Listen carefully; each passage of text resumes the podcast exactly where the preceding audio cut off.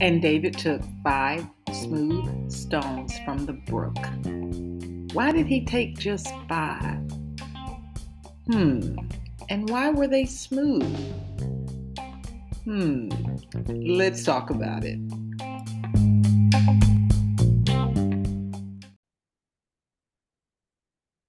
Happy Monday, happy Monday, and welcome to Audacity Presents. If you are watching me on YouTube, I'm like, let's go outside. It's been pretty good here in uh, Texas, still hot, but uh, we've had some cool mornings. So I'm like, I think I'm going to go outside. So if you hear cars passing by, it's because I'm outside. But welcome to Audacity Presents, where we choose to live an audacious life for Christ. I said that the other morning when I was walking, and I thought it's easy to say that when things are easy. We we choose to live an audacious life for Christ. It's, it's easy to live an audacious life for Christ when you're at church with other believers. It's easy. Uh, but what about at work? Is it easy to live an audacious life for Christ at work? Um, what about in your home? What about in your neighborhood, in your hometown? People that have grown up around you, they knew what who you used to be. Is it easy going back to your old neighborhood to live an audacious life for Christ? So it made me really think that, although it kind of rolls off the tongue, welcome to Audacity Presents, where we choose to live an audacious life for Christ. It's easy for me to say, sitting behind this camera, sitting behind the microphone, but out in the world, you, you do have to choose. You have to choose. And sometimes in your choosing, that means standing alone. That means being by yourself, going against the grain, going against the norm. So although it's not easy, I still choose to say, welcome to Audacity Presents, where we choose an audacious life for Christ each and every day.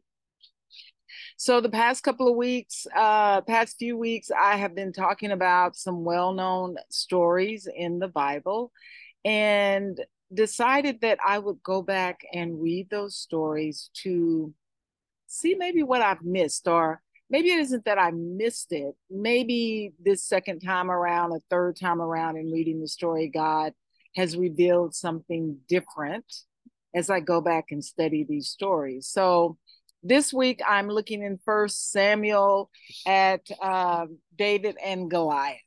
And we all know about David defeating Goliath. Uh, that's in First Samuel, I think around verse, no, Maybe uh, chapter seventeen, got a little tongue tied. Chapter seventeen, I think that's what it is, or sixteen, somewhere in there. But we've all heard the story of David, who was uh, a little boy really at the time, that uh, defeated Goliath. Now, a lot of commentaries that I've read, they said that Goliath stood nine feet tall. Uh, there were other commentaries that said mm, he may have been around six nine. Regardless, he was a giant compared to this little boy, David. So David uh, had already been anointed to be the next king, but it wasn't his time to rise to the ranks yet. Um, he was the son of Jesse. Jesse had eight sons. Uh, I think three of the oldest sons were out uh, fighting the battle with King Saul, and Jesse had sent David Uh, down to check on his brothers, see how the war was going. And David hears Goliath talking smack. That's what we're going to say. David hears Goliath talking smack and is like, really? I, I can take down that giant, right? So at first, Saul had put all of his gear on David, which was too big. He couldn't move or walk in it. David was like, Mm-mm, we, we're not going to even do this. So as I'm reading through the story, and I don't know if anybody else has noticed it, but I'm reading through the story and it says that David picked up five smooth stones. Five smooth stones. Why, why did the, the writer want us to know that he had picked up these five smooth stones. Now, I was reading through a commentary, and one of them said he had picked up five stones because the Goliath possibly had four other brothers, that if he killed Goliath, the other brothers was going to come. So he had a stone for each one of them. I know it sounds like an action movie, right? Uh, but that was just a, the thoughts of a, a common commentary writer. Uh, but I, I thought about five smooth stones, and my focus was taken away from the fact that he had five. And my focus was drawn to the fact that he only needed one. Sometimes we think we need a lot when all we need is a little. Y'all, y'all think about that for a minute. Sometimes we think we need a lot when all we need is a little bit. David, do you think David thought, let me, let me take five just in case? I, I don't think David was thinking, as, as cocky as he was at the time, I don't think he was thinking, no, I'm gonna knock him out with one. He, he was courageous, but I don't think he was that courageous. Uh, so he picked up five. Did, did he pick up the other four just in case? I don't know, but regardless, he only needed one. The other thing that I I noticed uh, this time around in reading this story is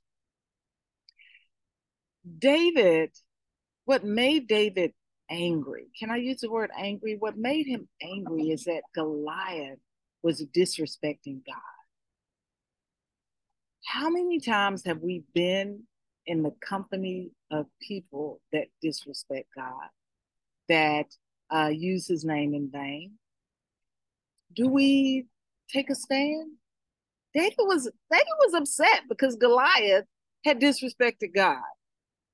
Um, another thing that I wrote down is never be, be afraid to face giants. Now, we may not ever face a physical giant, but there are giants that come in our life that we are like, Lord, I don't, I don't know what I'm gonna do. Regardless, we should never be afraid to face giants when God is on our side. Y'all heard me say that? When God is on our side, we should never be afraid to face giants. Um, another thing that I noticed in the story this time around is even though we know that God was on David's side, but the thing when he slung that one smooth stone, it was a perfect aim. David, David stepped out on faith to go up against Goliath. I think he stepped out on faith as well when he took that first stone and slung it.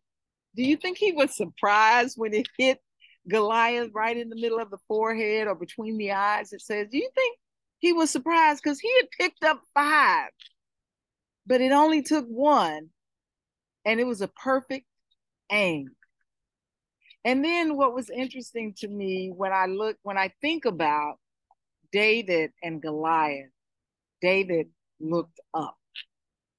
He looked up. And sometimes we don't look up. When we, when we are dealing with things, sometimes we don't look up. We can defeat giants when we look up.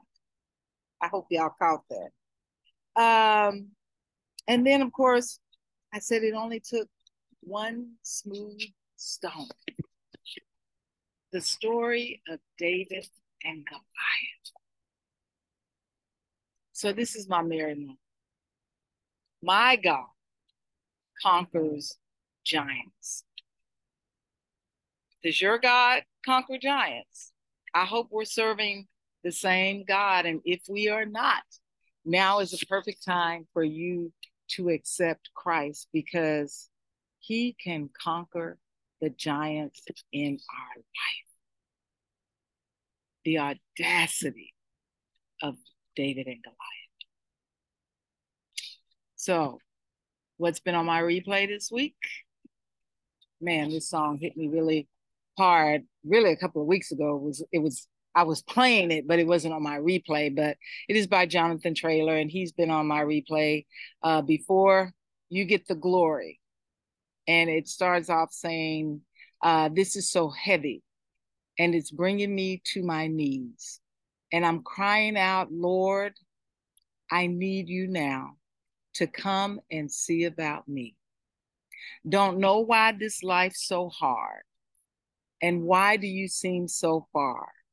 But if this cup won't pass, help me to stay steadfast. Let your will be done. You get the glory from this. You get the glory from this. No matter what I have to go through in this world, as long as you get the glory from it. Listen, thank you guys for tuning in as we continue to look at some stories that we've heard all of our life, but digging in deeper and finding some things that we can continue to use from these stories that we have. Y'all have a good week.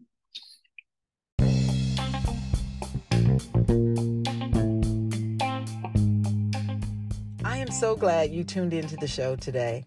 And remember, Christ died for you, was resurrected for you, is returning for you, all because he loves you. Now all you have to do is trust, confess, and believe in him. Y'all have a good week.